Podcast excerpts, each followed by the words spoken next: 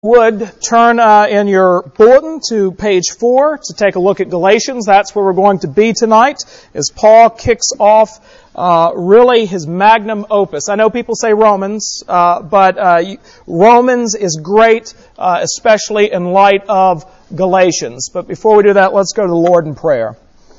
Uh, Heavenly Father, we thank you for your word and we pray that you would reveal your word to us that indeed this night uh, we might see Jesus. In his name we pray. Amen. Right, normally when Paul writes a letter, uh, he sort of eases into it. He says really nice things like, I really miss you, and how was so and so, and he might go through a litany of things that he has some concerns about, but he couples that with things that he's really happy about in the church to which he's writing. Uh, in fact, uh, I used to do this in high school because it was the manipulative thing to do, and that is guys would always sign their letters to girls they were interested in. Philippians 1 3. I thank my God every time I remember you. Now that's of course not what Paul was meaning for it to be used, but, but that was sort of the tone of Paul in his letters. You could tell, uh, I love you, I might have some concerns, or I'm really trying to hammer away at a message, uh, but I love you. But in Galatians, right out of the gate, he's mad. He's angry. In fact, it almost seems as if he's trying to be nice because he says, uh, he says, uh, uh, grace to you and peace from God our Father and from the Lord Jesus Christ. And then one verse later he says, I am astonished that you are so quickly deserting Jesus who called you in the grace of Christ and are turning to a different gospel. Uh, so right out of the gate, Paul is incredibly unhappy with the Galatians. What's Paul unhappy about? Well, one, Paul starts out not grace and peace to you from God our Father as he normally does. He says, my name is Paul and I'm an apostle, not from men, nor through men, but through Jesus Christ and God the Father. Well, there were some people that had gone to uh, Galatia, which is this, uh, basically, if you looked at Turkey and you cut a swath down the middle, uh, that's where the Galatians were. And so you've got some pretty big ancient towns there, like Lystra and Derbe and uh, Iconium is there. So there, it's a pretty happening place. And Paul has gone and he's planted the church there. They've heard the gospel of Jesus Christ. God in His mercy has caused their hearts to open and respond to Him. And so now uh, they've moved from that away from that. Why? Because there have been other preachers who have come in, namely from the church in Jerusalem, and they've distorted the gospel and they've tried to undermine Paul's ministry. They've tried to do that in two ways. First, they've said, it's not enough to put your faith in Jesus Christ. You have to add something to it. Yes, Jesus died for your justification, but if you want to continue in Him, now there are things that you have to do. Namely, you need to be circumcised and you need to follow the Mosaic law. Now, what Paul understands and that the church in the Galatians didn't understand is that to add to the gospel is to subtract. If you add anything to Jesus Christ and His grace and mercy, even the smallest thing, it's been totally spoiled. Uh, in Pittsburgh, Pennsylvania, Lauren and I were there for just a couple months, and there was a Chi-Chi's across from the river, uh, across the river from us, and it was the largest. What was the food poisoning that happened there? Botulism. It was the largest outbreak of botulism in the history of the United States, so much that people actually died from it. Now, let's say that you finally get enough confidence to go back to the uh, to that Chi-Chi's and you're a little bit worried about it, but the waitress says to you, uh, we've come a long way since our botulism outbreak, and we want you to know that there's only a small amount of botulism in the taco you're about to eat. what, what, would you do? You, you'd throw it out, right? You, you wouldn't touch it with a 10 foot pole because how much botulism is too much botulism? Any. Any. And the same thing is true that if you're adding anything to Jesus Christ, you're taking away. You've, you've spoiled the whole dish. Not only that, but the people and the preachers were coming and saying, Who is this Paul? We have sat at the feet of James and Peter, and we've learned from them. Now, of course, Peter and James would distanced themselves from these Judaizers, these people who uh, were Pharisees become Christians. Uh, but they had misheard the message and gone and said, no, you, you must uh, behave and act this way. I mean, Paul, remember him? He persecuted the church. Right? He was the one who was going to Damascus to kidnap Christians and bring them back for trial in Jerusalem. Uh, he was a man who was no respecter of the law and would stop at nothing uh, in his zeal to persecute the church. And you're going to listen to him? Well, Paul says, My name is Paul, and I am an apostle now, when he uses the word apostle, he means capital A. He doesn't mean little a. Today, uh, the word literally means messenger, someone who goes out. So, uh, the, the, PR people for Chi-Chi's in Aliquippa, Pennsylvania are apostles uh, in that sense. The good news that you don't have to worry about botulism anymore. But Paul was an apostle with a capital A. What does that mean? It was a very specific office in the church, an office that no longer exists. I mean, in a sense, you and I are apostles too, in that we're carrying the good news out into the world. Uh, but in order to be an apostle in the early church, you had to have experienced the physically resurrected body of the Lord Jesus Christ.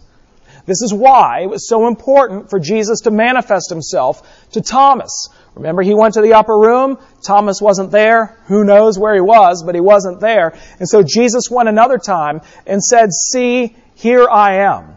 And when Judas had to be replaced, they only considered people who had witnessed the resurrection of Jesus Christ. But you say, wait a minute, but Paul wasn't there at the tomb, he wasn't in the upper room, but when he was on his way to Damascus, what happened? Jesus manifested himself physically to Paul. Saul, Saul, why do you persecute me? He had a real physical encounter with the risen Lord Jesus. And the gospel that has been given to Paul is not something that Paul invented or he came up with on his own, uh, because we saw what Paul was like in his ministry if he was left to his own devices. But because God intervened in his life, he was given this gospel that is not from men, but from Jesus Christ. He even says, this comes not from men, nor through men, but through Jesus Christ. Now that is true, that the faith that we've received and the gospel message that we've received is not from men, it's from Jesus. Now I'm ordained uh, to preach and to celebrate the sacraments of the church, administer them, uh, but uh, is my authority through man or is it through God? Well, yes, I'm called by God, but actually I derive my authority from the church. Right? The church has come together. So the claim that Paul is making is it wasn't the church that decided I should be an apostle. Uh, it was God Himself, uh, Jesus Christ, on that road uh, to uh, Damascus. Well, this gospel message, what is it? And why is it so important to St. Paul? Well, he defines what this gospel message is right in uh, verse 3 and 4. Grace to you and peace from God our Father and from the Lord Jesus Christ, who gave himself for our sins to deliver us from the present evil age, according to the will of our God and Father, to whom be glory forever and ever. Amen. One of the first questions that I ask anybody who is interviewing for a clergy position here at the Advent is this. What is the gospel? Now I ask that question because if they get it wrong, we can just put them back on the plane and we haven't wasted a weekend. Uh, and you would be astonished uh, by some of the answers that I get. Uh, some people will say, well, the gospel is love your neighbor with everything that you have and God with everything that you have. Or well, it's the story that begins in Genesis with the creation of the world, and they sort of try to give you this overarching meta narrative of the scriptures. I would be perfectly satisfied with the following answers and absolutely encouraged. God made sin who knew no sin, that in him we might become the righteousness of God. For God so loved the world that he gave his only begotten Son to the end that all that believe in him should not perish, but have everlasting life. That's the gospel. What does the Greek word actually mean? Good news. Now, should we love God with everything that we have? And should we love our neighbors as we love ourselves? Absolutely. But is that good news? Right? Is that, God knows our struggles. That's why in our communion service we respond when we give you the summary of the law. We respond with, Lord have mercy. Why? Because we know that we don't love God with everything we have, and it's everything in my power to not judge my neighbor who still hasn't taken down that fallen tree in their backyard. Right? Right? In fact, that's a reminder of how much I don't love my neighbor.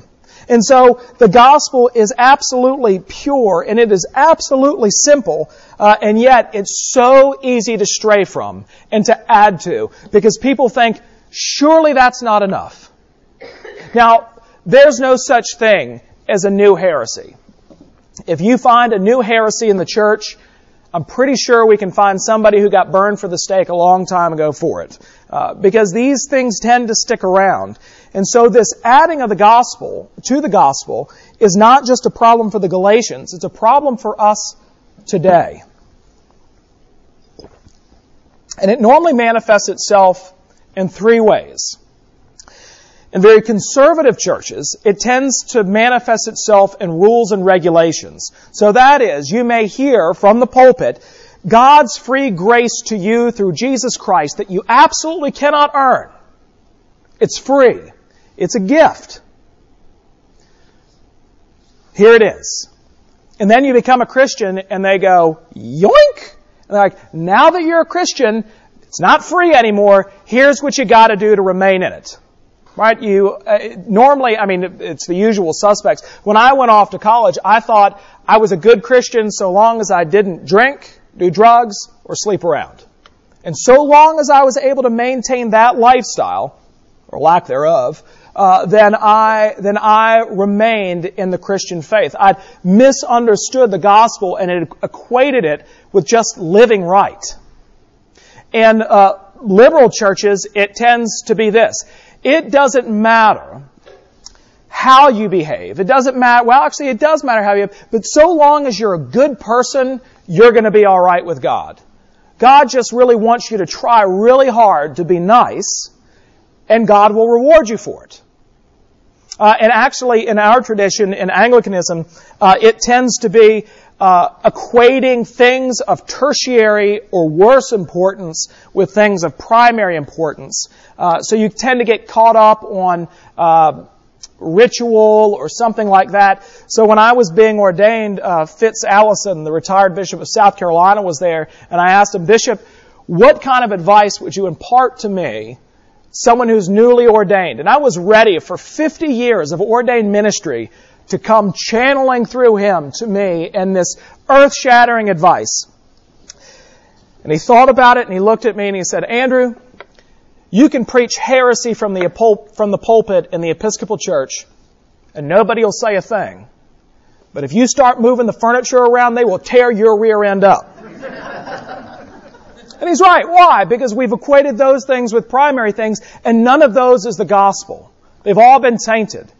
So to say Jesus does his part, but now that he's done his part, it's up to you to take up the cross and do the rest of it, takes away from the free gift of God and it becomes not about Jesus, but it becomes about you. Or to simply say, just be a good person. Well, I'm doomed. Right? Let's go back to the, na- how you loving your neighbor. How are you serving God with everything that you have? Are we? Lord have mercy. Uh, or to equate it with ritual or another extreme example would be the Amish, right? Well, what makes you Amish? Well, you drive a horse and buggy and you wear all the clothes and the hat and, and all that stuff. Is, is that, is that the gospel? Well, of course not. The gospel, pure and simple, is that Jesus Christ gave himself up for our sins to deliver us from sin and death according to the will of our God and follower. Full stop. So if you've been a Christian for a number of years and you think, I'm ready for the 201 class, I'm ready for the 300 level, I'm ready for the 400 level, go back to go.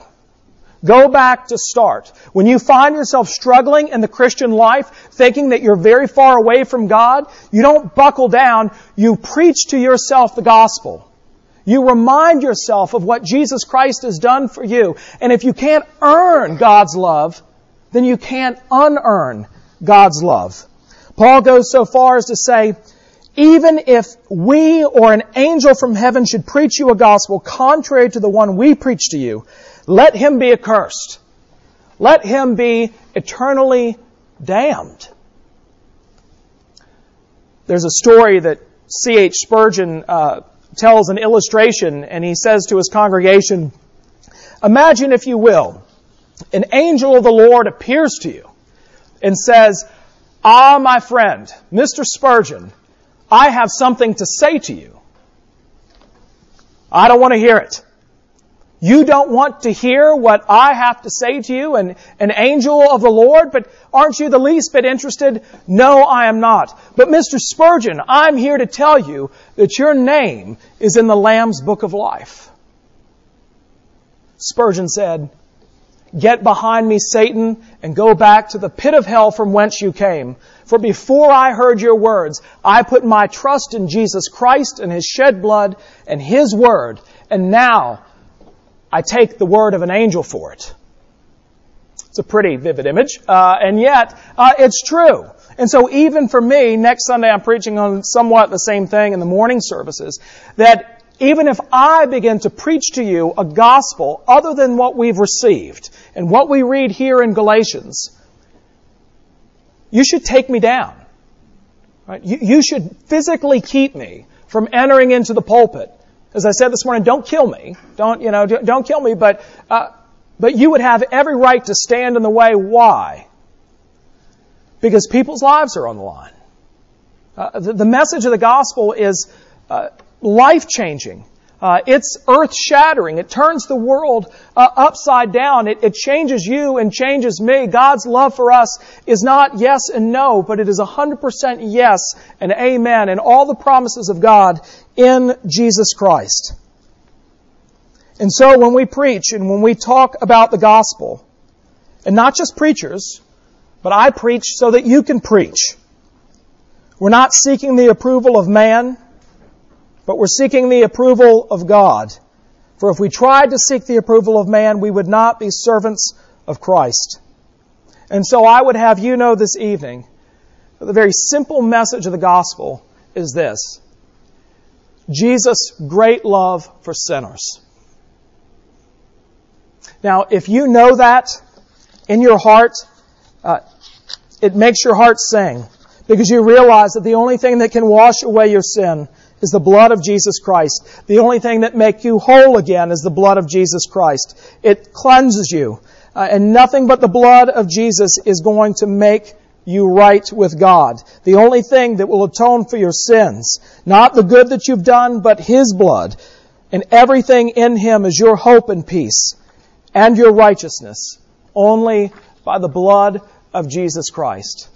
My friends, put your trust in Jesus and Him alone and listen not to the world, even people who wear collars and you, they think that they know what they're talking about. If they're preaching anything other than the gospel of Jesus Christ, run as fast as you can in the direction of His gospel and preach to yourself what Jesus Christ has done for you. Let us pray.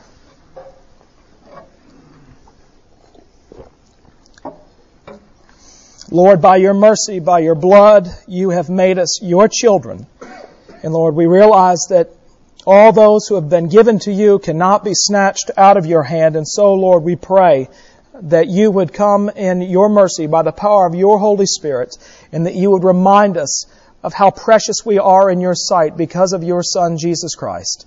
Lord, that we would believe unfeignedly uh, your gospel, your good news to us through the merits and mediation of Jesus Christ our Lord, in whose name we pray. Amen.